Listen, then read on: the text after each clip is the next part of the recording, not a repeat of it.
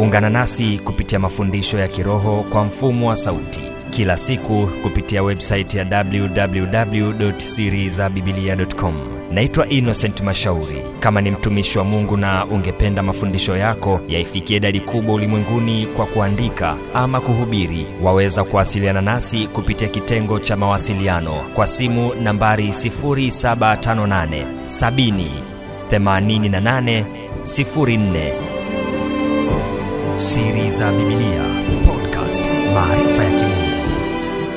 Mungu asante kwa sababu tuko kwenye uwepo wako. Asante kwa sababu tuko kwenye uwepo wako chini ya wingu lako ambalo umetufunika nalo katika mlima huu na katika hema hii na saa hii na majira haya. Tunakushukuru mno kwa sababu ya uaminifu wako. Tuhudumie jinsi inavyokupendeza sisi na wale wote ambao tumeungana nao mahali popote pale walipo sante kwa sababu unasimama pamoja nasi kudhihirisha uwepo wako kudhihirisha upendo wako kudhihirisha kusudi lako lilo nalo kwa ajili yetu na kusudi la pale msalabani. Sante kwa uaminifu wako. Nijalie mtoto wako na mtumishi wako kunena neno lako jinsi nipasavyo. Kuliachilia ndani ya watoto wako na watumishi wako sawasawa na jinsi ambavyo umekusudia chini ya uongozi wa roho wako mtakatifu nami ninaomba e bwana mafuta mabichi fresh anointing tena juu yangu kwa upya kwa siku ya leo. Sawa na kile ulichokikusudia. Sifa na heshima ni za kwako peke yako katika kile ambacho umeamua kukifanya katikati yetu. Tukuone e bwana kuliko tulivyokuona jana. Ndivyo maandiko yanavyotuambia. Tunatarajia kutoka utukufu kwenda utukufu kutoka imani kwenda imani kutoka nguvu kwenda nguvu sante kwa ukuu wako. Katika jina la yesu tunakushukuru kwa ajili ya jeshi lako la malaika ambalo limesimama pamoja nasi na limejihuzurisha pamoja nasi kusimamia jambo hili sawasawa na jinsi ulivyolikusudia. Jina lako nalitukuzwa milele ambalo umeliweka ndani ya hao malaika ili wasimame pamoja nasi katika utumishi huu. Katika jina la yesu karibu roho mtakatifu tuhudumie kama ulivyotumwa kutuhudumia katika jina la yesu na watu wote tuseme amen nachotaka kuzungumza na wewe kina kichwa kinasema faida za kupokea upako wa mfalme na kuhani mkuu Melkizedeki. faida za kupokea upako wa mfalme na kuhani mkuu Melkizedek wakati wa kushiriki chakula cha bwana. Faida za kupokea upako wa mfalme na kuhani mkuu melkizedeki wakati wa kushiriki chakula cha bwana. Faida za kupokea upako wa mfalme na kuhani mkuu melkizedeki wakati wa kushiriki chakula cha bwana. Ule mstari wa korinto wa kwanza sura ya kumi na moja mstari ule wa kumi na saba mpaka ule wa thelathini na nne paulo anaandika juu ya masuala yaliyoko ndani ya chakula cha bwana. Ndani ya chakula cha bwana.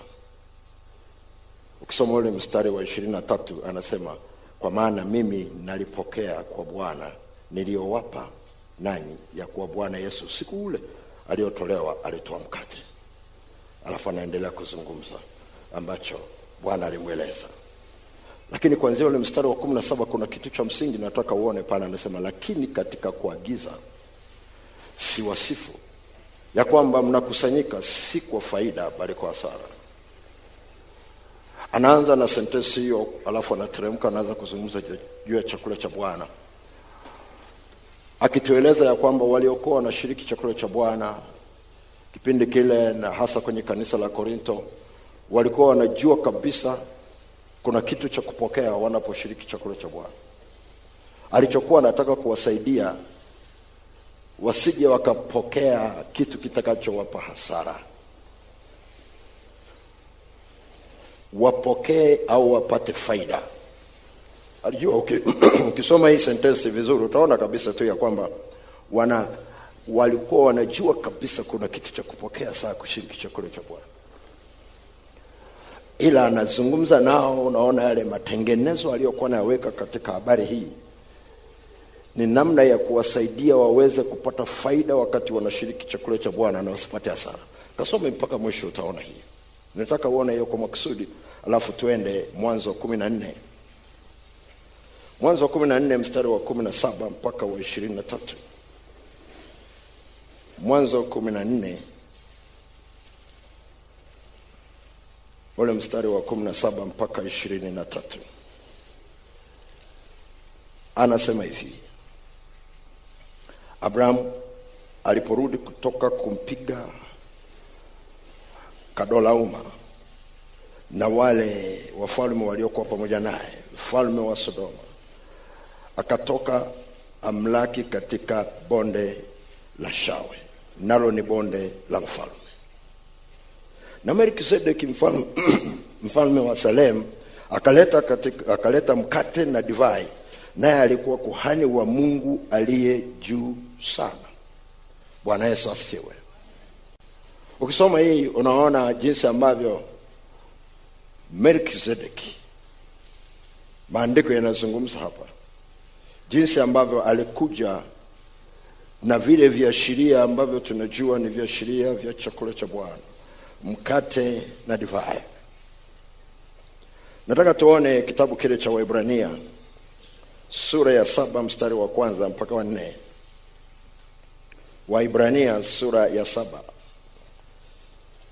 Waibrania sura ya saba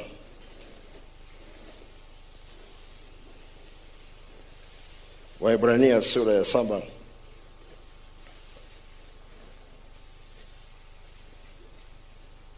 ule mstari wa kwanza mpaka wa nne unasema hivi: kwa maana Melkizedeki huyo mfalme wa Salemu, kuhani wa Mungu aliye juu, aliyekutana na Ibrahimu alipokuwa akirudi katika kuwapiga hao wafalme, akambariki, ambaye Ibrahimu alimgawia sehemu ya kumi ya vitu vyote. Tafsiri ya jina lake kwanza ni mfalme wa haki, tena mfalme wa Salemu, maana yake mfalme wa amani. Hana baba, hana mama, hana wazazi, hana mwanzo wa siku zake wala mwisho wa uhai wake, bali amefananishwa na mwana wa Mungu, huyo adumu kuhani milele. Kwa hiyo anamfananisha Melkizedeki yule aliyeonekana kwenye kile kitabu cha Mwanzo na huyu Yesu tunayemjua kama Bwana na Mwokozi wa maisha yetu. Bwana Yesu asifiwe. Kati ya somo ambalo ni zuri sana unahitaji kusoma na kulifuatilia ni hili. Ingawa si jepesi sana kulifuatilia, lakini naamini Mungu atakurahisishia kuweka vitu ambavyo itakuwa rahisi kufuatilia hili somo, kwa sababu lina sababu yake kuja kipindi hiki. Na wakati Mungu alipokuwa ananisemesha juu ya kuachilia somo hili kwenye chakula cha Bwana kwenye kongamano hili, ilikuwa miezi kadhaa iliyopita, ndipo aliponisemesha na kuona ni vitu gani ambavyo angetaka tuachilie. Ni somo pana kubwa sana. Kwa ninamshukuru Mungu ambaye ametupa kibali na kunipa mtiririko ambao unaweza kukusaidia ukapata kile ambacho Mungu amekikusudia. Bwana Yesu asifiwe. Katika kusoma na kufuatilia na kutafakari juu ya jambo hili, kuna maswali ambayo nilikuwa ninajiuliza. Wale ambao ni walimu wanajua kuna vitu vinavyomsaidia mwalimu kufundisha. Kati ya kitu kimojawapo ni maswali. Kwa hiyo kama unataka roho ya roho ya upako wa kufundisha ikufundishe kutoka kwa Bwana, jifunze kumuuliza Bwana Yesu maswali. Jifunze kumuuliza bwana yesu maswali. Ukimuuliza maswali anapata nafasi ya kujibu. Na ndio maana tukisoma wanafunzi walipokuwa wanapata nafasi ya kuuliza maswali alikuwa na wajibu na kufundisha vitu vipana ambavyo wasingeuliza wasingepata. Na watu wengi sana wanaposoma biblia huwa waulizi maswali. Na hawaulizi maswali kwa sababu wanafikiri wanasoma kitabu unaposoma biblia husomi kitabu kwa jinsi ya unavyotazama kitabu. Ni mungu anaongea na wewe kwa njia ya maandiko. Ukitizama biblia kwa staili hiyo itakurahisishia sana kwa sababu utakuwa unajua uwepo wa mungu uko hapo. Kwa sababu mungu na neno huwezi kutenganisha. Na ndani yako ukishaanza kujizoeza namna hiyo utakuwa unauliza maswali. Na ukiamini ya kwamba mungu yuko hapo upako ule ambao mafuta yaliyoko ndani yako biblia inasema yanawafundisha yote. Kati ya kipengele ambacho yanasubiri ni maswali kutoka kwako. Na kuna maswali kadha wa kadha ambayo nilimuuliza juu ya somo hili. Na mi nataka nikumegee maswali matano tu ambayo yatakusaidia angalau ku- kutengenezea mahali pa kuanzia na wewe unaweza ukauliza zaidi mi niliuliza zaidi ya haya. Lakini angalau nikikupa matano yanakupa mfano mzuri. Ya kwanza kwa nini yesu amekuwa kuhani mfano wa melkizedeki na sio mfano, mfano wa haruni? Kwa nini yesu amekuwa mfano wa melkizedeki na si mfano wa haruni.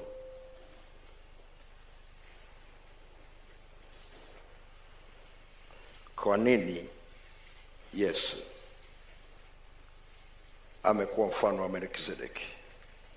Au amefanyika kuwa mfano wa melkizedeki inategemea unavyoandika kiswahili chako. Waibrania sura ile ya saba ule mstari wa kumi na moja na wa kumi na tano inasema hivi waibrania saba mstari wa kumi na moja na kumi na tano. Basi kama ukamilifu ulikuwapo kwa ukuhani wa lawi maana watu wale waliipata sheria kwa huo. Kulikuwa na haja gani tena ya kuhani mwingine ainuke kwa mfano wa melkizedeki wala asihesabiwe kwa mfano wa haruni? Unaona hili swali ameuliza nami nikauliza hili swali na nilipokuwa nauliza hili swali nilikuwa natarajia nipate majibu. Ule mstari wa kumi na tano na wa kumi na sita anasema tena hayo tusemayo kwenye webrania hiyo sura ya saba tena hayo tusemayo ni zaidi sana zaidi. Ikiwa ametokea kuhani mwingine misiri ya melkisedeki asiyekuwa kuhani kwa sheria ya amri iliyo ya jinsi ya mwili bali kwa nguvu za uzima usio na ukomo. Bwana yesu asifiwe. Melkizedek kiheshima ya kikuhani ana heshima kubwa kuliko haruni. Na maandiko yanazungumza wazi kabisa juu ya tofauti zao. Ukiingia kwenye maandiko zina tofauti kubwa sana. Kwa sababu kadri utakavyokuwa unasoma ndipo unaweza ukaelewa kwa sababu usipojua tofauti za mfano wa unajua anaposema mfano wa kwenye bibilia yetu ya kiingereza ime, ime, ime, ya kiswahili imetumia neno moja mfano ambao ni karibu kidogo na neno lililotumika katika uandishi mwanzoni wa biblia. Kwenye kiingereza anatumia order order of aaron order of melkizedek lile neno order tukizungumza kwa lugha ya kitafsiri kawaida kisentensi ni mfumo ulio halali kisheria. Alafu kuna mfano maana yake kwa kufanana na. Alafu ndani yake kuna mfumo halali. Kwa hiyo kwa kufanana na mfumo halali wa melkizedeki. Na ukisoma kwenye biblia utagundua maandiko yanayotwambia hata mfumo wa melkizedeki una sheria lakini ina nafasi yake. Hii ya aroni ilikuwa na sheria. Sisi hatupokei kwa sheria tunapokea kwa imani ile ya melkizedeki. Kwa sababu yesu si kuhani mkuu mfano wa haruni majukumu yao yanaweza yakafanana kwa namna fulani hivi. Kazi yao kubwa ya kuhani ni kuomba kuwakilisha. Lakini ngazi za maombi ya haruni na ngazi za maombi ya yesu na ngazi za maombi ya melkizedeki ni tofauti. Nilitaka uone tu kidogo ili uweze kuingia kwa watu wengi sana wanapata shida sana wanapoanza kusoma ukuhani alafu hawawezi kutofautisha kati ya ukuhani wa haruni na ukuhani wa melkizedeki kwa hiyo wanatembea kwa sheria ya kuhani haruni badala ya kutafuta taratibu inaposema sheria taratibu zilizowekwa za kuenenda katika huo ukuhani. Wachache sana wanasoma taratibu zilizoko kwa melkizedeki na kwa sababu hiyo hawaoni kile mungu alichokikusudia kwenye huduma ya kikuhani swali la pili aina maswali tu nime- nimeona ni- nichanganue tu ili na wao upate kazi ya kuuliza. Kwa nini melkizedeki alitokea kwa ibrahim msimu aliyotokea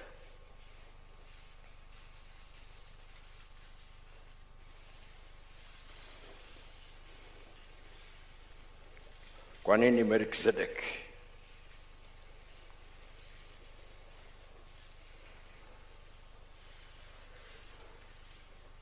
alitokea kwenye msimu.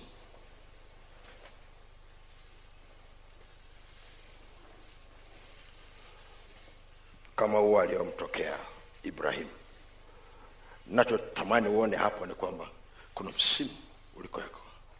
Kwenye kile kitabu cha mwanzo sura ile ya kumi na nne ule mstari wa kumi na saba mpaka ishirini na nne nilianza kukusomea pale kuona alimtokea pale maandiko yanatueleza alimtokea pale. Ndio tunamwona melkizedeki akitokea mara ya kwanza. Nataka uone sasa mwanzo sura ya kumi na tano. Ukipata nafasi soma mstari wa kwanza mpaka ule wa kumi na sita. Mimi nachotaka ni kuonyeshe tu kimoja kitu kidogo kimoja. Mwanzo ile sura ya kumi na tano mstari wa kwanza mpaka ule wa ishiri na moja. Wa ishiri na moja. Lakini nataka kusoma pale mwanzoni kidogo anasema baada ya mambo hayo baada ya mambo yapi? Yale ya sura ya kumi na nne kuanzia mstari wa kumi na saba mpaka mstari wa ishiri na nne ni mambo yanayohusu makutano waliokutana melkizedek na ibrahim. Baada ya mambo hayo ukitaka kujua msimu mpya unapoibuka kwenye biblia mwanzoni saa ingine huoni lakini ona yanayotokea baada ya pale. Ona yanayotokea baada ya pale. Kwa sababu unaona kwenye sura ya kumi na tano ndipo unaona mungu akirasimisha agano. Kwa sababu kwenye sura ya kumi na mbili mungu anamtokea ibrahimu anazungumza naye kumwondoa alikokuwa na kumwahidi kumbariki. Na unaona jinsi ambavyo ibrahimu akienda pamoja na mtoto wa ndugu yake wakiendelea na maisha. Alafu unaona sura ya kumi na tatu. Sura ya kumi na tatu unaona jinsi ambavyo wanatengana na ndugu yake lutu kwa sababu wamebarikiwa sana wanatengana na ndugu zake ndugu yake. Alafu unaona mungu akizungumza naye ibrahim kuinua macho yake sasa.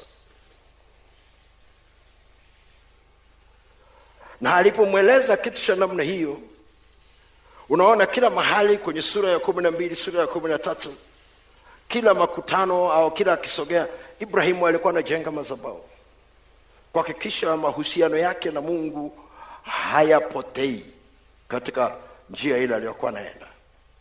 Alafu unaona inaingia sura ya kumi na nne juu ya vile vita vilivyokweko kwa sababu yeye ametokea na lutu yuko pale wakaanza kupambana.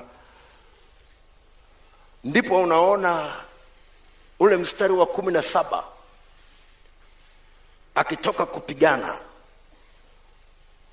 akitoka kupigana na ndipo melkizedeki anatokea.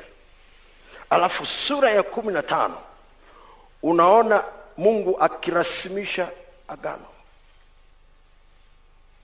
Kwa nini mungu aliachilia kitu cha melkizedeki kipindi cha msimu mpya wa ibrahim na kwa nini kimeibukia kama kilivyoibukia kwa nini isitokee? Kwa nini kwa nini kwa nini melkizedeki asitokee mwanzoni kabisa pale alipokuwa anazungumza naye? Aseme nimekuja kukupokea wakati unaingia kanani. Humuoni melkizedeki akitokea akimpokea. Ameenda kwa kusikia sauti ya mungu ameenda kwa imani. Bibilia inatuambia akitafuta mji akizunguka akipita na mungu alikuwa pamoja naye. Lakini kuna kitu cha tofauti kilichotokea baada ya kukutana na melkizedeki unahitaji kutega sikio vizuri sana. Cha- swali la tatu. Kwa nini chakula cha bwana kwa kutumia mkate na divai na sio nyama ya kondoo na damu yake?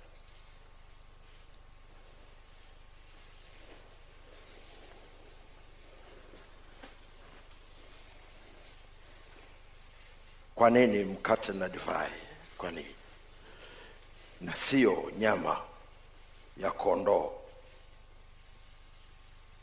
na damu yake.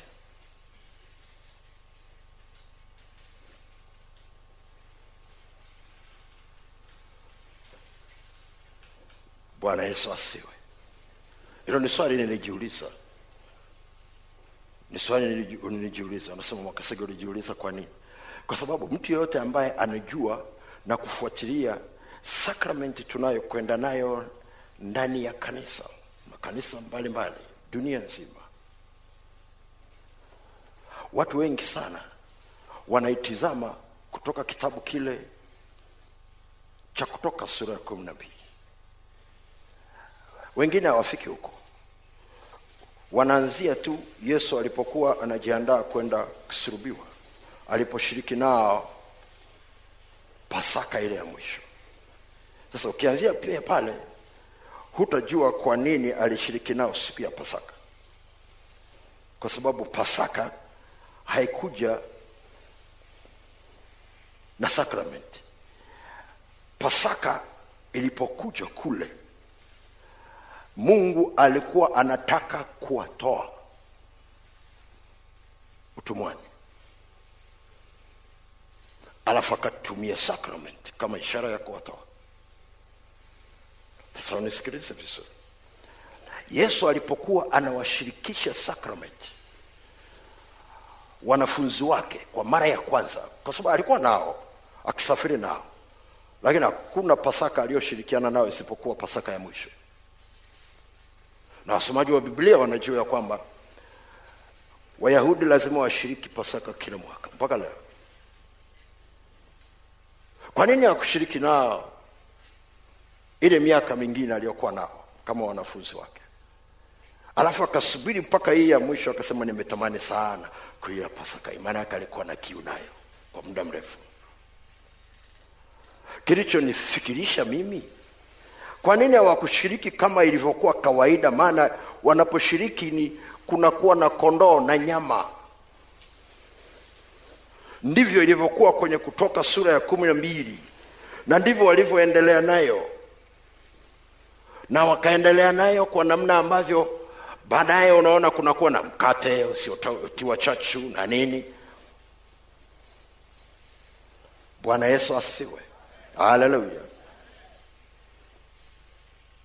ilipofika melkizedeki akaja na mkate na divai kwa nini mkate na divai? Kwa nini mkate na divai?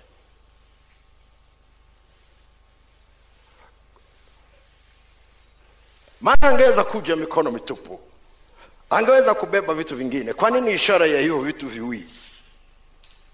Viwe ishara kubwa ya chakula cha bwana. Kwa sababu ndicho kinachotupa kujua ya kwamba melkizedeki alikuja kumshirikisha ibrahim chakula cha bwana. Kwa sababu hii sura ya kumi na tano mungu alikuwa anarasimisha agano. Na yesu alikuwa anasubiri akienda msalabani arasimishe agano jipya liwe rasmi. Kwa kusurubiwa, akashiriki chakula hapa. Akagawa mwenyewe bwana yesu asifiwe. Kuna vitu niliona hapo nilipouliza hilo swali. Bwana yesu asifiwe. Swali la nne. Kwa nini sadaka tena ya fungu la kumi?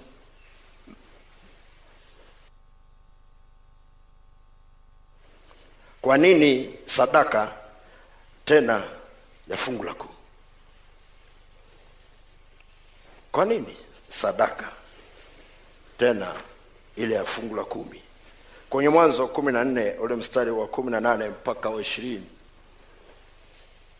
Mwanzo wa kumi na nne mstari wa kumi na nane mpaka wa ishirini. Anazungumza juu ya melkizedeki kuja na mkate na divai. Alafu anazungumza kwenye ule mstari wa ishirini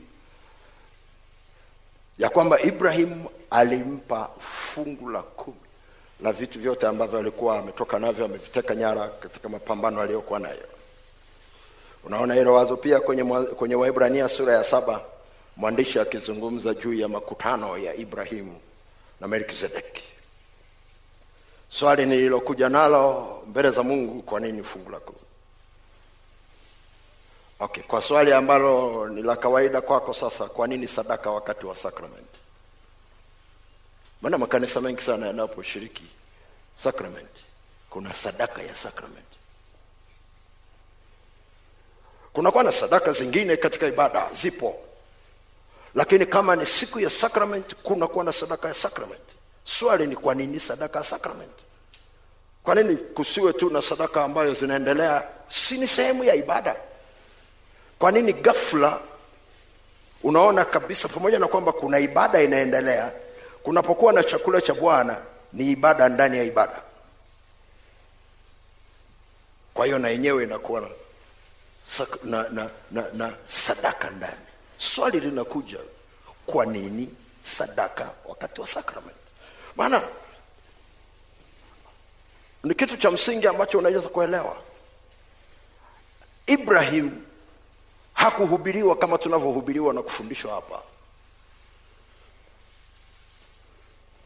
kuna namna ambavyo mungu aliweka jambo hili na ufunuo ndani yake. Kwa hiyo inamaanisha alienda kwa kufunuliwa kwamba bebe sadaka. Maandiko yatuambii kama kulikuwa na, na taarifa ya kwamba utakutana na melkizedeki. Lakini alipokutana na melkizedeki akakuta na huyu melkizedeki amekuja na mkate na divai. Na huyu amekuja na sadaka hiyo combination ina kitu gani ndani? Huu muunganiko una nilimuuliza mungu hilo swali na akanijibu. Swali la tano mi nakupa tu ya kukusaidia kama unataka kusoma ili somo kwa upana kwa wale ambao wanataka kujisomea zaidi kwa sababu najua si kila mtu anapendaga kujisomea zaidi vitu vya biblia. Swali la tano tuna vitu gani vya kupata kwa melkizedeki na tutavipataje?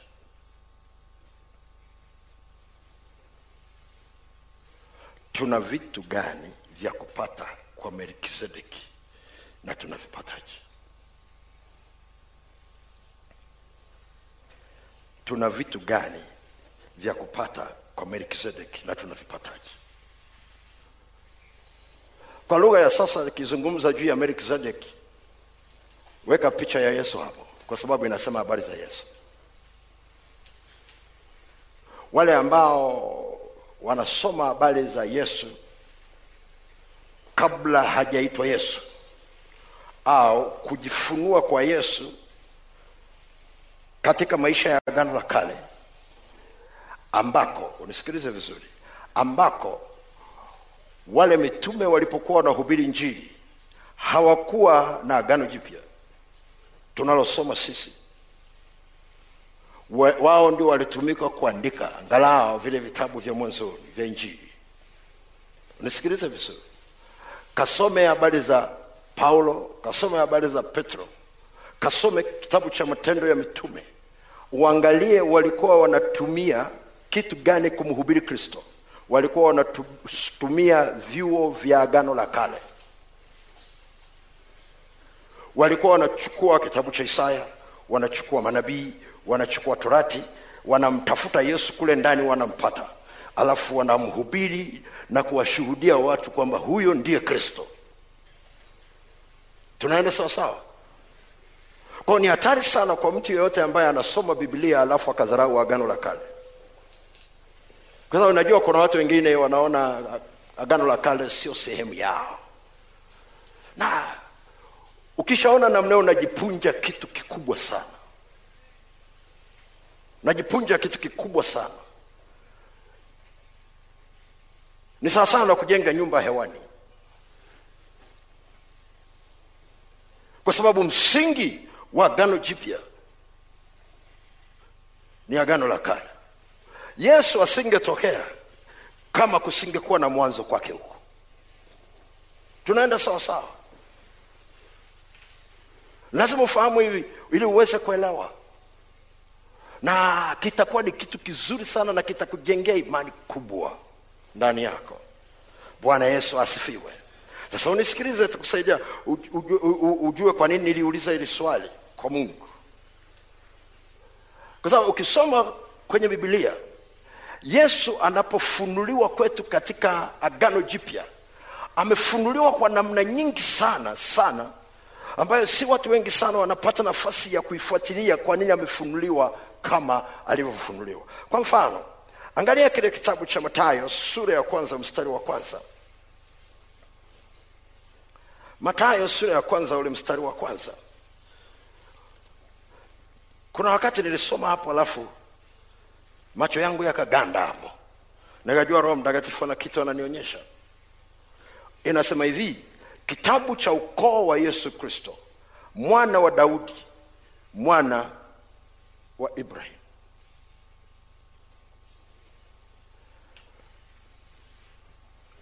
Unaelewa maana yake nini? Mwana wa daudi mwana wa ibrahim. Alafu kuna mahali pengine anaitwa mwana wa mungu. Mahali pengine anaitwa mwana wa adamu alafu mahali pengine melkizedeki au mithili ya melkizedeki mfano wa melkizedeki unaelewa maana yake nini? Maana yake ni hii unisikilize itakusaidia. Alipokufa pale msalabani alitoa uhalali. Unisikilize. Alitoa uhalali na njia ya sisi tunayomwamini kristo sasa tuweze kupata vitu ambavyo mungu aliviweka ndani ya ibrahim lakini ni vya kwetu. Hatuwezi tukavipata isipokuwa tuko ndani ya kristo. Na ili tuvipate ndani ya kristo lazima kuwe na muunganiko wa kristo na ibrahim kama mrithi. Tunaenda sawasawa? Wengine hawajadaka. Ninaingia ndani kidogo chakula kigumu ni cha watu wazima.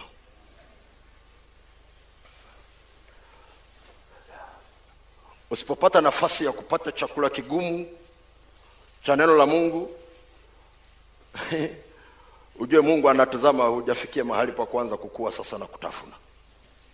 Ukishaona mungu anateremsha vitu vya namna hii unasogea pazuri. Daka vizuri inavyokwambia itakusaidia. Bwana yesu asifiwe. Bwana yesu asifiwe haleluya maandiko yanatuambia kabisa tukiwa ndani ya kristo sisi ni uzao wa ibrahimu sawa sawa na ahadi. Ni warithi. Tunaenda sawa? Saa ingine nikifikaga israel nagusa ile ardhi na kuisemesha. Na kuiambia pamoja na kwamba kisheria mi sio raia wa nchi sina passport ya israel. Mi ni raia wa tanzania. Lakini kiurithi mimi ni uzao wa ibrahim. Kwa hiyo ardhi angalia mi ni uzao wa ibrahim. Nimekuja kutembelea nyumbani kwetu huku.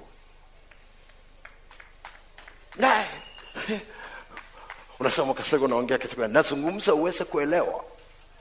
Biblia inaposema sisi ni uzao wa ibrahimu sawa sawa na ahadi ndani ya kristo ibrahimu alirisishwa kitu gani? Biblia inasema alirisishwa ulimwengu.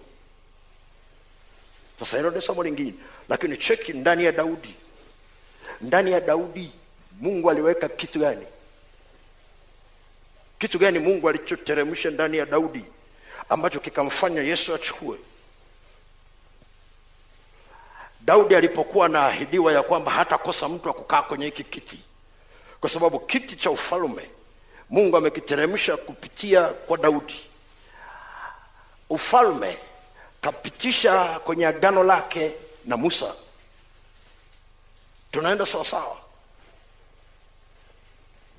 haleluya haleluya haleluya kwa hiyo nisikilize vizuri.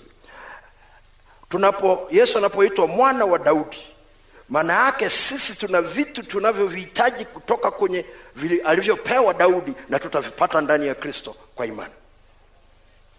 Tunaenda sawa sawa? Okay ngoja nijaribu iliyo nyepesi. Yesu anapoitwa mwana wa mungu na ndio maana kinawasumbua sana watu.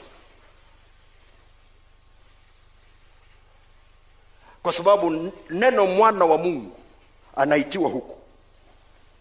Haitiwi kule mbinguni au hujasoma biblia yako. Kule mbinguni biblia inasema yuko mungu neno na roho. Naye neno akafanyika mwili. Sasa umenielewa sawa? Mungu akitoa sauti yake kule juu kuzungumza huku chini anasema huyu ni mwanangu mpendwa. Mwana wa mungu. Ili tujue ya kwamba kuna urithi aliyopewa wa kiungu ambao na sisi tunatakiwa tuupate tukiwa ndani yake. Tunaenda sawasawa okay ngoja nijaribu kingine. Yesu alijiita mwana wa adamu.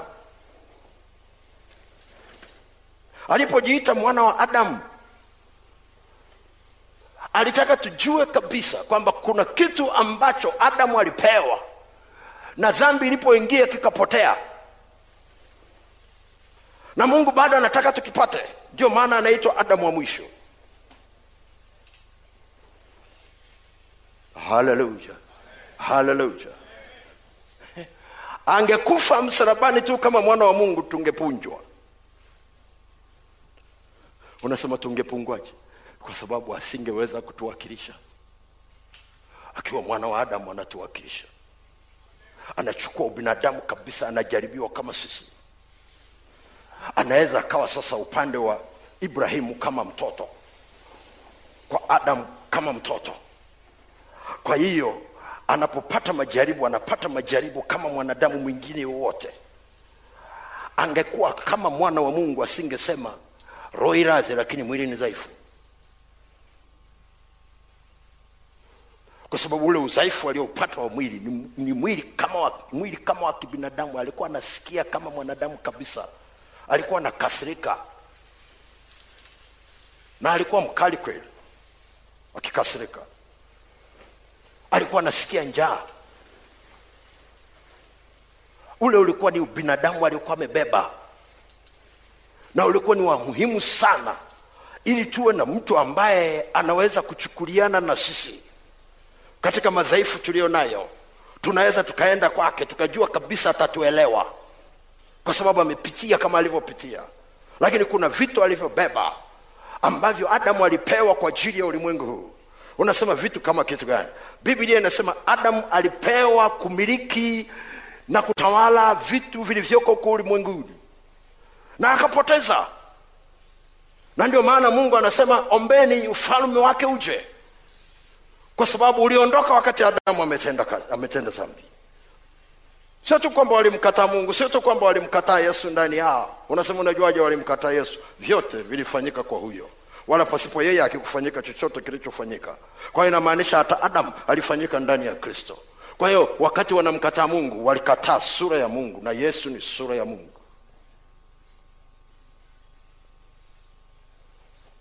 Haleluya haleluya okay baada ya kukueleza hivyo sasa unaweza kaelewa yesu akiitwa melkizedeki ana kitu cha kutupa kutoka kwa melkizedeki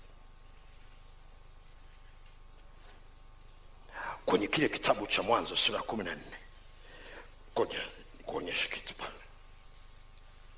Sura ya kumi na nne. Mwanzo kumi na nne mstari ule wa kumi na nane na wa kumi na tisa. Anasema hivi. Na melkizedeki mfalme wa salemu akaleta mkate na divai. Naye alikuwa kuhani mkuu aliye juu sana.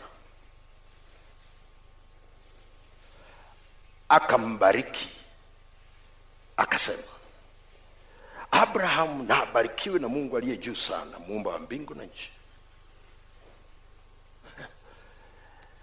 Biblia inasema hivi alikuja kitu cha kwanza sacrament mkononi mwake mkate na divai.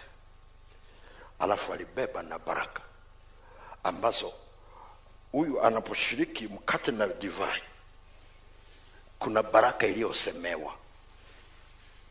Tunaenda sawasawa kuna baraka iliyosemewa. Baraka maana yake nini? To empower kukuwezesha. Sasa unisikilize tunavipataje leo? Maanake kuna baraka kule ndani. Tunazipataje leo? Baraka maanake ni kuwezeshwa. Okay. Kitu gani mungu ametupa cha kutuwezesha kimungu? Ni upako wa roho mtakatifu. Kazi ya upako wa roho mtakatifu ni kutuwezesha. Tunaenda sawasawa kwa hiyo kuna aina tofauti tofauti ya upako. Kwa hiyo kuna kuwezeshwa tofauti tofauti. Roho mtakatifu ni mmoja. Lakini ndani yake ana aina tofauti za upako. Na kwa sababu hiyo ndio maana ume, umeona nimeanza na kusema faida za kupokea upako wa mfalme na kuhani mkuu. Melkisedeki kwenye ule mstari wa kumi na nane mwanzo kumi na nne ni kuonyesha kitu ambacho watu wengi sana wakisoma kinafunikwa hawaoni. Na wakikiona wanakipita tu bila kukifuatilizia. Angalia ule mstari wa kumi na nane. Melkizedeki mfalme wa salemu akaleta mkate na divai. Naye alikuwa kuhani wa mungu aliye juu sana twende kwenye sura ya saba. Sura ya saba ya kitabu cha waibrania uone hili jambo likijitokeza tena. Sura ya saba. Sura ya saba ya kitabu cha waibrania ule mstari wa kwanza mpaka wa nne lakini kuna mambo machache nataka uone pale. Alafu tunasogea. Oh, leo ni siku nzuri sana. Bwana yesu asifiwe. Sema amen amen. Waibrania sura ya saba. Nataka tuende vizuri kwa maana melkizedeki huyo mfalme wa salemu kuhani wa mungu aliye juu aliyekutana na ibrahim. Umaye kujiuliza kwa nini watu wanasisitiza melkizedeki kama kuhani mkuu na hawasemi kama mfalme? Na nimekuonyesha sehemu mbili kabisa inaonyesha wazi kabisa msisitizo ambao mungu anao kwa melkizedeki tumuone kwanza kama mfalume alafu ndipo tumwone kama kuhani. Unasema unajuaje? Ndivyo ilivyoandikwa. Ukienda kwenye ile ya kumi na nne inaanza hivyo hivyo. Na melkizedeki mfalme wa salemu sasa mfalme wa salemu akaleta mkate na divai. Naye alikuwa kuhani wa mungu aliye juu sana lakini ni mfalme kwanza. Unasema unaipata wapi? Kwenye waibrania sura ile ya saba. Angalia ule mstari wa pili. Kwa sababu hata ukianzia ule wa kwanza anakuambia huyo mfalme wa salemu alafu ndipo inakuja kuhani wa mungu aliye juu. Angalia mstari wa pili. Ambaye ibrahimu alimgawia sehemu ya kumi ya vitu vyote. Tafsiri ya jina lake. Kwanza hebu sema kwanza hebu sema kwanza. Maana yake ni la mwanzo. Anasema hivi tafsiri ya jina lake kwanza ni mfalme wa haki. Tena ni mfalme wa salemu maana yake mfalme wa amani. Alafu anaendelea hana baba hana mama hana wazazi hana mwanzo wa siku zake wala mwisho wa uhai wake bali amefananishwa na mwana wa mungu. Huyu adumu kuhani milele. Nataka uone ule msisitizo.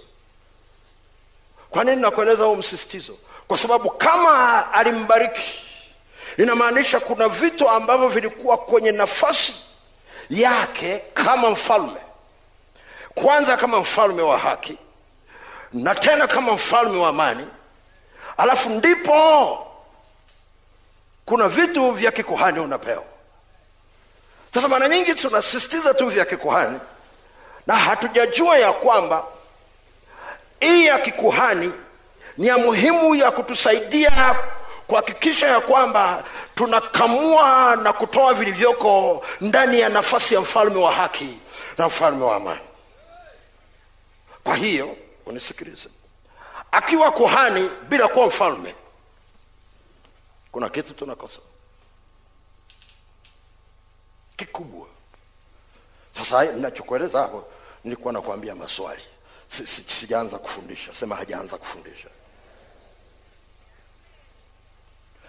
Ninakueleza maswali ambayo nilikuwa namuuliza mungu. Ili anijibu. Na niliuliza mengine mengi.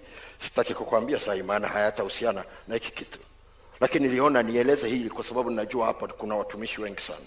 Na kuna wengi sana wanaonisikiliza. Hakuna ubaya yoyote kummegea mwenzako kinachokusaidia kuchimba ndani ya biblia. Kwayo naamini na wewe unaweza ukaenda kwa mungu na maswali.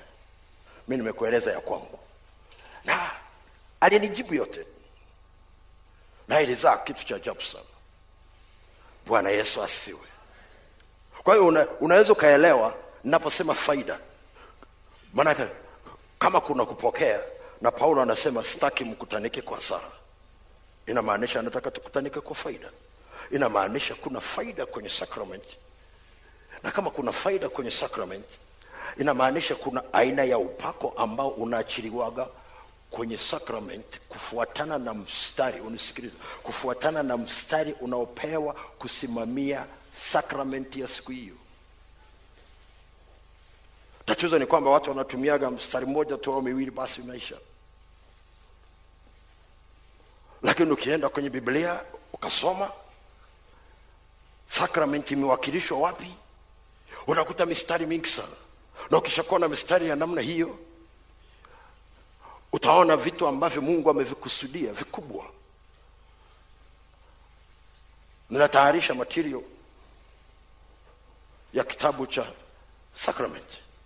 Meza ya bwana namna ya kupata faida kule ndani. Nimeshaorozesha karibu faida zinafika thelathini. Na ninaendelea kuziweka pole pole pole pole. Ili mungu akikupa mstari kwa ajili ya sakramenti akakupa mstari usishtuka ukautupa pembeni ukasema "Ah, hii mbona sijawai kusikia kanisani wakitumia huu mstari kwa ajili ya sakramenti inategemea kanisani mungu amewaongoza mstari upi. Kwa usigombane nao wewe kama mungu akikupa huo ni sawa. Asipokupa huo kakupa mwingine. Tunapokea sakramenti kwa njia ya imani kumbuka hilo. Na huwezi kupokea kwa njia ya imani isipokuwa kuna neno lililoweka imani. Hatushiriki sakramenti kwa mazoea. Kushiriki sakramenti kwa mazoea ni kukosa kilichowekwa ndani. Huwezi kupokea huwezi kupata unaenda pale kutimiza ili mradi tu ndio maana pamoja na kwamba unaona tumekuwa na sakramenti kila kongamano tunalokuwa nalo tangu unafikiri kongamano la tatu mungu alipotusemesha au la nne ni lazima kila mwaka niende mbele za bwana. Nimuulize juu ya jambo hili. Na ni kitu gani ambacho anataka kifanyike kwenye sakramenti ya mwaka unaofuata au mwaka ule tunaofanya kitu. Na mungu ananisemesha. Kwa sababu kama hana kitu cha kutupa kwa nini sakramenti wengine bado hawajanisikia. nasema hivi kama mungu hana cha kutupa kwenye sakramenti sakramenti ya nini? Uh, wengine bado hawajadaka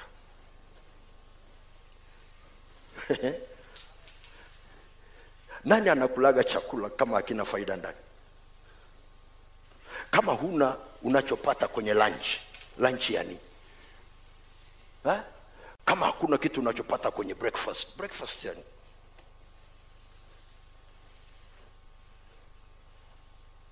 Wengine bado hajataka unasikiliza itakusaidia hii. Bibilia inazungumza juu ya imani. Imani ni kuwa na hakika ya mambo yatarajiwayo. Maana yake kama unashiriki kwa imani kuna kitu unatarajia. Okay unatarajia nini sasa watu wengine watakwambia natarajia kushiriki. Hakuna mtu ambaye anaenda kula chakula akitarajia kula chakula. Ndio maana huwezi kula chakula chochote. Ukienda hospitali watakuuliza chakula unachokula? Kwa nini? Kuna vitu wanataka upate kwenye aina ya chakula unachokula sasa kwa nini unafikiri mungu anaweza tu akatushirikisha tu kama vile ni kitu cha kawaida tunaweza tukakitania tania tu tukakiacha tu? Si, si kitu cha mchezo namna hiyo.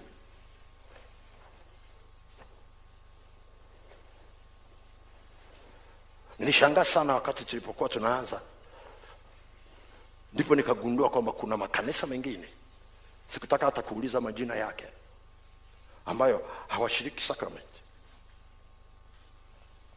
sasa sema wanasema "Ah, kweli kuna makanisa yashiriki sakramenti yapo. Wengine wanashirikishwa baada ya wakristo kutishia kwa mchungaji wao. Kwamba hujatushirikisha sakramenti muda mrefu tumesikia kanisa la jirani wana sakramenti wiki ijayo. Kwa hiyo utatusamehe sana kama hakutakuwa na sakramenti hapa wiki ijayo tutaenda kusali kule tushiriki sakramenti tutarudi jumapili ile ingine kanisani mchungaji akishaona namna hiyo anasema okay tutakuwa na sakramenti jumapili ijayo. Kwa hiyo anawashirikisha sakramenti ili wakristo wasiende kanisa ingine mungu akuweka sakramenti ili usihame kanisa. Kuna kitu cha zaidi.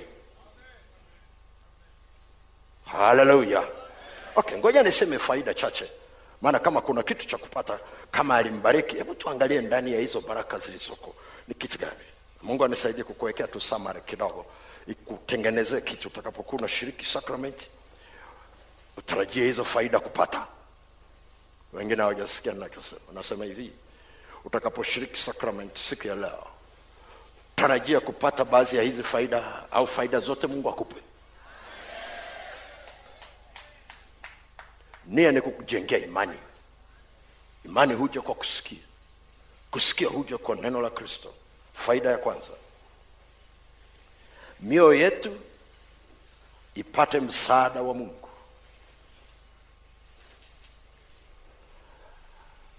Mioyo yetu ipate msaada wa mungu wa kuunganisha na kuyatazama maisha kwa jicho la kiroho. Mioyo yetu ipate msaada wa mungu wa kuunganisha na kuyatazama maisha kwa jicho la kiroho.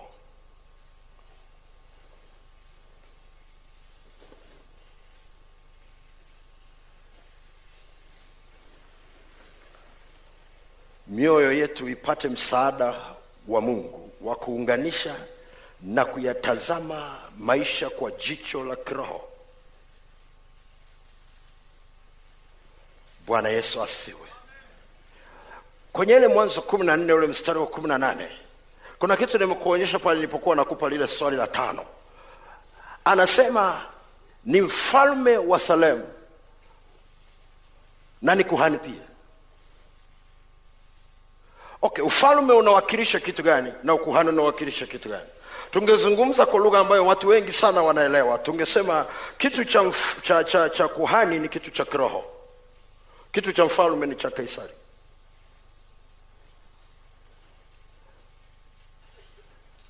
wale wanaojua kiingereza wengi wataita kitu cha mfalme ni secular na kitu cha kuhani ni spiritual. Huipati hiyo lugha ndani ya biblia sijua umeitoa wapi lakini haiko. Biblia inasema hivi alipotokea alikuwa mfalme kwanza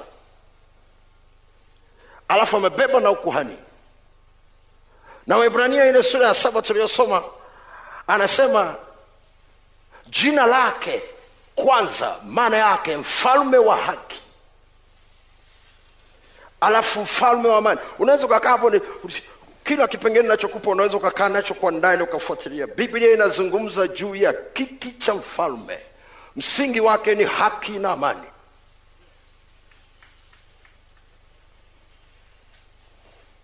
imebeba hivyo vitu kama msingi wake. Imebeba hivyo vitu kama msingi wake. Ili uweze kuelewa. Na mungu alipokuwa anajifunua kwa njia ya melkizedeki kwa nini? Kwa sababu huyu ndugu anakuja kutembea kwenye agano na mungu. Agano ambalo mungu atambariki kwenye maisha ya kawaida kwenye maisha ya kawaida na maisha ya kiroho. Sasa unisikilize. Hakutaka atenganishe. Anapoyatazama maisha yake aseme haya ni ya, ni ya, ni ya kaisari. Ha, haya ni ya kiroho.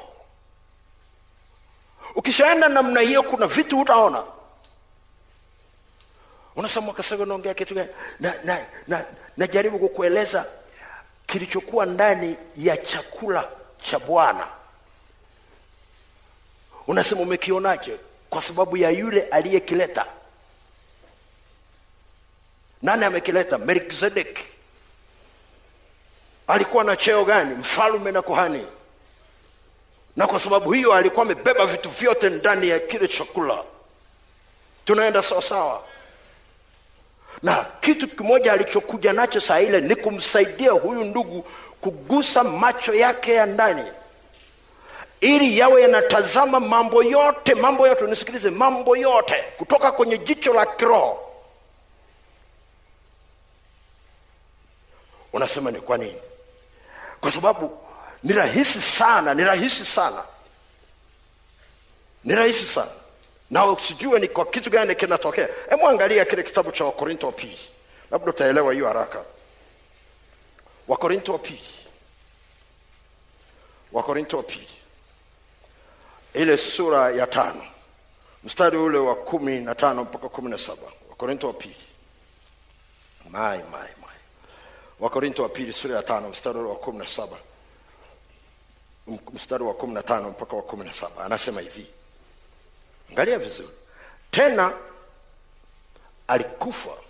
Sasa kumbuka hii melkizedek ni yesu. Tunaenda sawa? Ukienda namna hii itakurahisishia sana.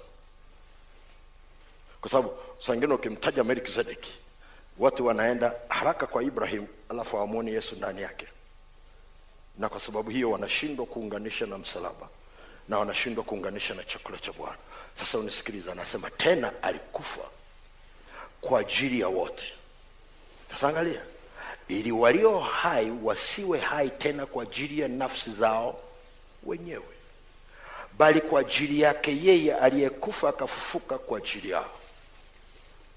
Kwa hiyo inaua kusudi la wewe kuishi kibinafsi. Ukishaingia ndani ya kristo unaishi kwa ajili yake sio kwa ajili ya nafsi yako. Kwa ajili yake nani yeye aliyekufa kwa ajili yako. Tunaenda sawasawa alafu anaendelea mstari wa kumi na sita. Hata imekuwa.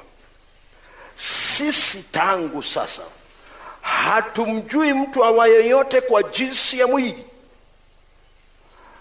Ingawa sisi tumemtambua kristo kwa jinsi ya mwili lakini sasa hatumtambui hivi tena kwa nini? Kwa sababu kabla yesu hajafa na kufufuka yeye mwenyewe alisema nyinyi wayunani kadha wa kadha mnataka kunifahamu. Mm, subirini chembe ya ngano ianguke. Chembe ya ngano ikianguka ikafa ikaota ndipo mtanijua mi nani kwa sababu kuna kitu kimefichwa ndani yangu ambacho hamtakiona mpaka nimepita msalabani sasa maandiko yanasema hawa jamaa baada ya kupita msalabani wakaokoka sasa wakakutana na nguvu za mungu zilizoingia ndani yao zikagusa macho yao. Sasa paulo anaandika hivi tulimfahamu yesu kwa jinsi ya mwili kabla hatujaokoka. Lakini sasa hatumfahamu kwa jinsi hiyo. Tunamtazama kwa jinsi ya rohoni. Haleluya haleluya maanaake ni kwamba kila kitu sasa hatukitazami kwa jinsi ya mwili tunakitazama kwa jinsi ya rohoni. Unasema wakasema unaongea kitu gani? Kuna watu wengine wakienda kwenye, kwenye biashara wanajua hawako kwenye kiroho. Wakienda kazini ofisini utasikia naenda kwa kaisari. Unasema wakasema unaongea kitu gani? Marko kumi na mbili si unaufahamu ule mstari wa kumi na saba sijausoma. Hakuna mtu aliyeokoka asiyeujua hata imekuwa mtu akiwa ndani ya kristo amekuwa kiumbe kipya. Ya kale yamepita tazama yamekuwa mapya. Sasa angalia marko marko kumi na mbili marko kumi na mbili mstari ule wa kumi na tatu mpaka kumi na saba. Marko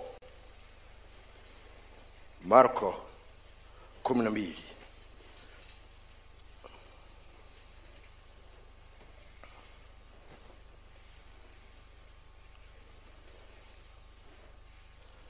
kuanzia ule mstari wa kumi na tatu mpaka kumi na saba. Ngoja nisome uone kitu pale. Wakatuma kwake baadhi ya mafarisayo na maherode ili wamnase kwa maneno. Hata walipofika walimwambia mwalimu twajua ya kuwa wewe u mtu wa kweli wala hujali cheo cha mtu kwa maana hutazami sura za watu lakini katika kweli wafundisha njia ya mungu. Je ni halali kumpa kaisari kodi au sio? Tumpe tusimpe. Naye akijua unafiki wao. Akawaambia mbona mmenijaribu? Nileteeni dinari nione. Wakaileta. Akawaambia ni ya nani sanamu hii au anwani hii? Wakamwambia ni ya kaisari. Yesu akajibu akawaambia mpeni kaisari yaliyo ya kaisari na yaliyo ya mungu mpeni mungu wakastaajabia sana. Sasa watu wengi sana wakisoma namna hii wanasema yesu aligawa vitu vya kaisari na vitu vya mungu. Kwa hiyo wanaita vya kaisari vya mwili vya mungu ndio vya kiroho. Haina shida unaweza ukawa na hiyo tafsiri. Sigombani na wewe na hiyo tafsiri. Mi nataka uone kingine kilichoko ndani kilichoko ndani kitakachokusaidia.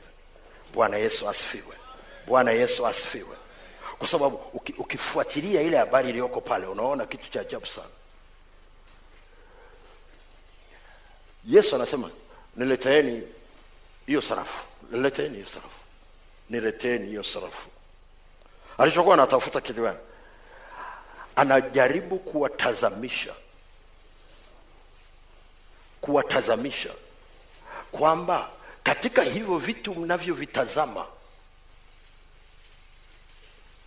mkivitenganisha tu mnakamatwa na mtego ambao wale watu walikuwa wamekusudia kumtega kwa sababu hawakuja kumuuliza kwa sababu walikuwa na shida swali. Wengine bado hawajadaka unisikiliza watu wengi sana hutawakamata kanisani. Hutawakamata kwenye vitu vya kiroho kwa jinsi tunavyoviweka. Utawakamatia ofisini utawakamatia kazini utawakamatia kwenye biashara utawakamatia kwenye kilimo kwenye miradi yao utawakamata. Kwa nini? Kwa sababu wakitizama ya ile sarafu hawajui kitu ambacho yesu alikuwa anafanya. Yesu alikuwa anajibu unafiki wao alikuwa anajibu mtego wao. Wengine bado hawajataka. Ngoja nikae upande huu. Umewahi kujiuliza kwa nini watu wengi sana waliookoka wakiulizwa maswali ya kisiasa wanaingia kwenye mtego. Kwa sababu hawayatazami kiroho. Ngoja nijaribu kutoka hapa. Ukimtazama kila mmoja kwa jicho la ndani utamwona mungu. Kama kuna mtego utajua haijalishi mtu anakuja kukuuliza ni swali la uchumi ni swali la, la kisiasa. Ukishajifunza unasoma gazeti unaangalia tv jifunze kutazama kwa jinsi ya rohoni. Maandiko yanakuambia wazi kabisa wewe sio wa hapa. Unapokuwa umeokoka umeingizwa kwenye ufalme wa mwana wa pendo lake. Sio tu kwamba anabadilisha roho yako anabadilisha mtazamo na namna ya kutafsiri vitu kwa sababu mungu akianza kukubariki kuna vitu vingine utakataa utasema hivi ni vya kaisari.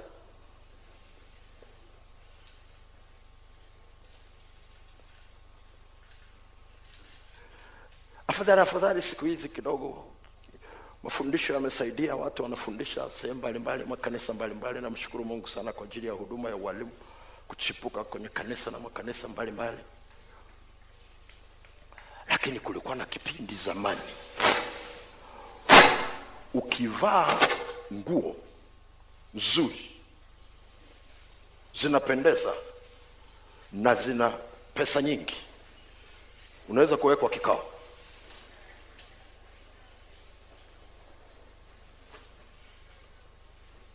Unaweza kuwekwa kikao. Kwa nini? Wesio wa kiroho. Unakimbilia vitu vya kimwili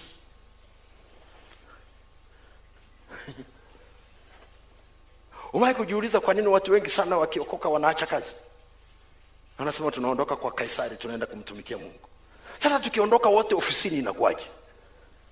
Ufalme wa mungu uje ndio maana melkizedeki aliyekuwa kwanza mfalme anahitaji watu ofisini kazini anahitaji watu kwenye siasa anahitaji kwenye biashara anahitaji kwenye kwenye kwenye udereva anahitaji kila eneo anahitaji yeye ni mfalme huko kote ni kwake sasa wote tukijikusanya tukaingia huko kanisani tukawahubiri tutaanza kugombaniana vyeo.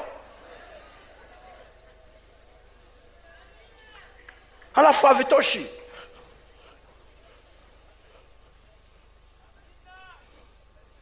Wanafikiri kwa nini vyeo saa ingine walishaweka miaka? Kwamba ah, ikifika hapa hatuachii. Kwa sababu waligundua siku hizi watu hawafi haraka na kuna watu wanavitaka hivyo vyeo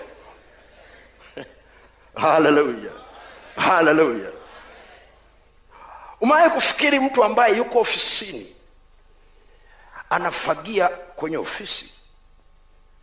Mungu anamtazama kwa heshima yote. Kwa sababu ni mtumishi wake kwenye ile nafasi. Kwa sababu si kila mtu anayeruhusiwa kuingia kwenye ile ofisi kufagia na kushika meza ya bosi na kiti chake na kukitengeneza na, kufuna, na, kupiga deki kule ndani na kuhakikisha mapazia yamekaa sawasawa ili bosi wake aje akae pale. Hiyo ni heshima kubwa kuliko unavyofikiri. Huo ni upako wa elia nitengenezeni njia. Sasa shida wewe ukisema hii ya kiroho unataka ya kiroho uende kuhubiri. Ya kiroho ni kumsubiri bosi akiingia ofisini umchape njiri lakini hujajua ile nafasi. Umebeba upako umebeba, umebeba nuru unabe, umebeba neno lenye baraka. Kwa nini unaingia tu pale unafagia alafu unaondoka? Unasahau nafasi ulio nayo huko chini ya kuhani mkuu mfano melkizedeki ambaye amebeba na kitu cha kifalme. Kwa hiyo ukishaingia tu ofisini ule upako wa melkizedeki utakukumbusha wajibu ulio nao ambea ombea hii ofisi ombea huyu bosi huku anakotoka wamepambana na mke wake.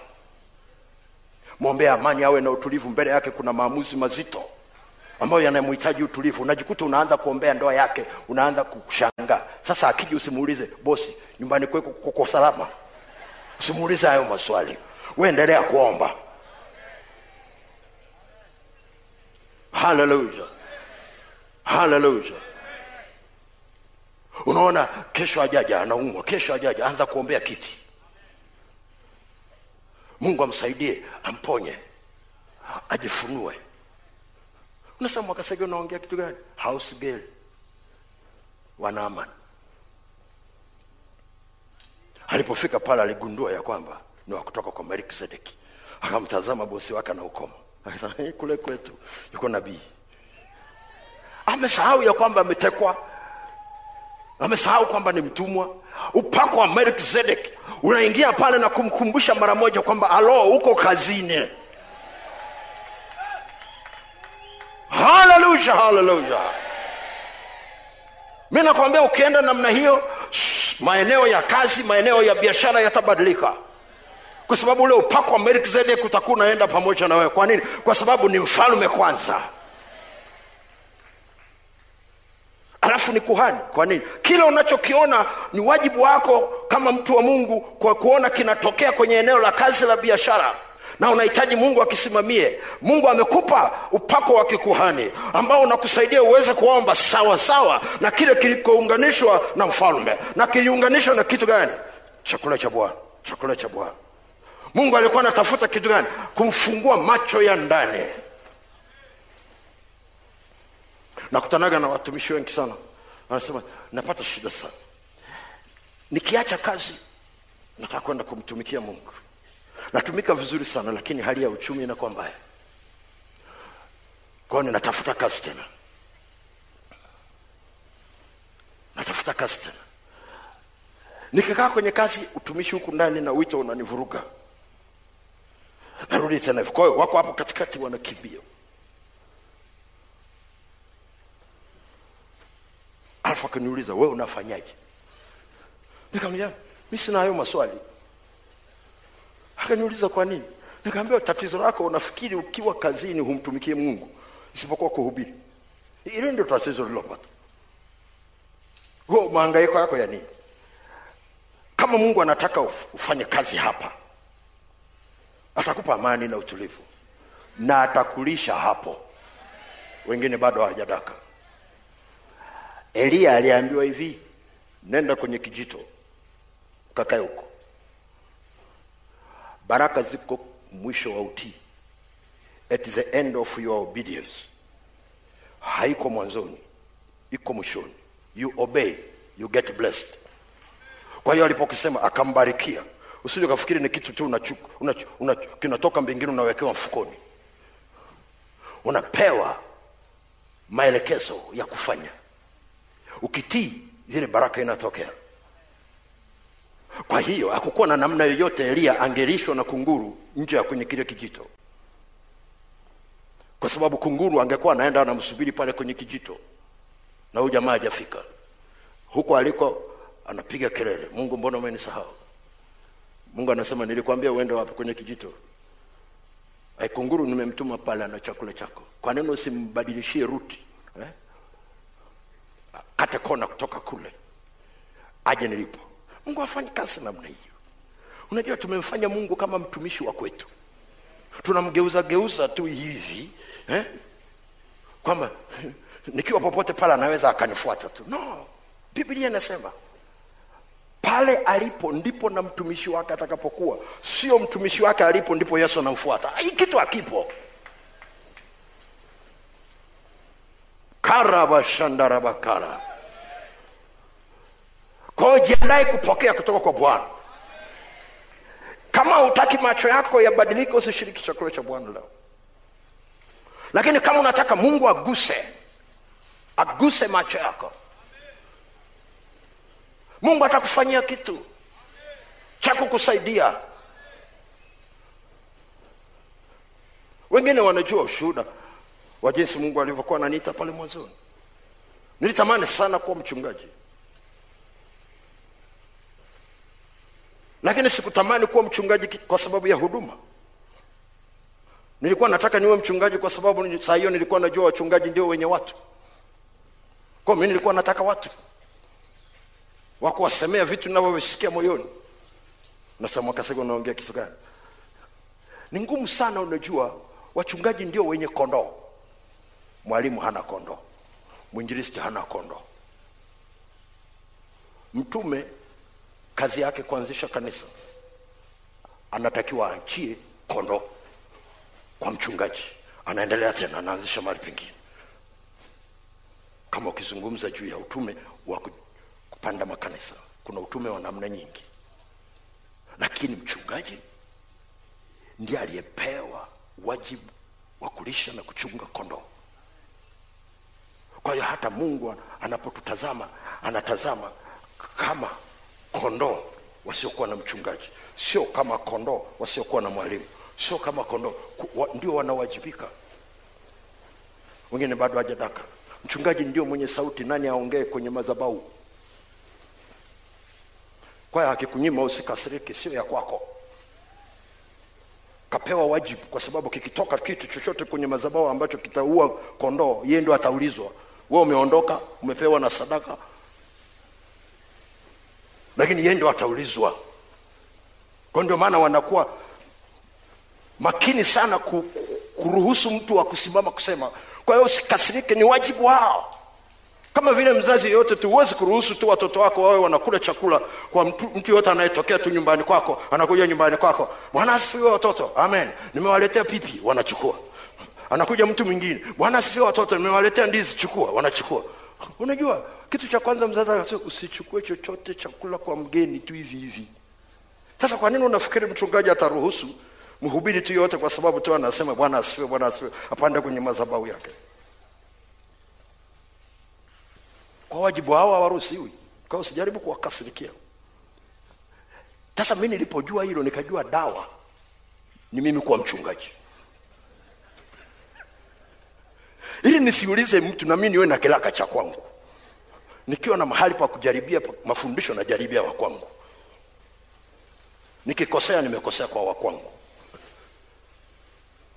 Nikaenda kutafuta mpaka nikaenda makumira. Nikatembelea mpaka nyumba za kukaa watu ambao wameoa. Nikaonyeshwa zilivyo.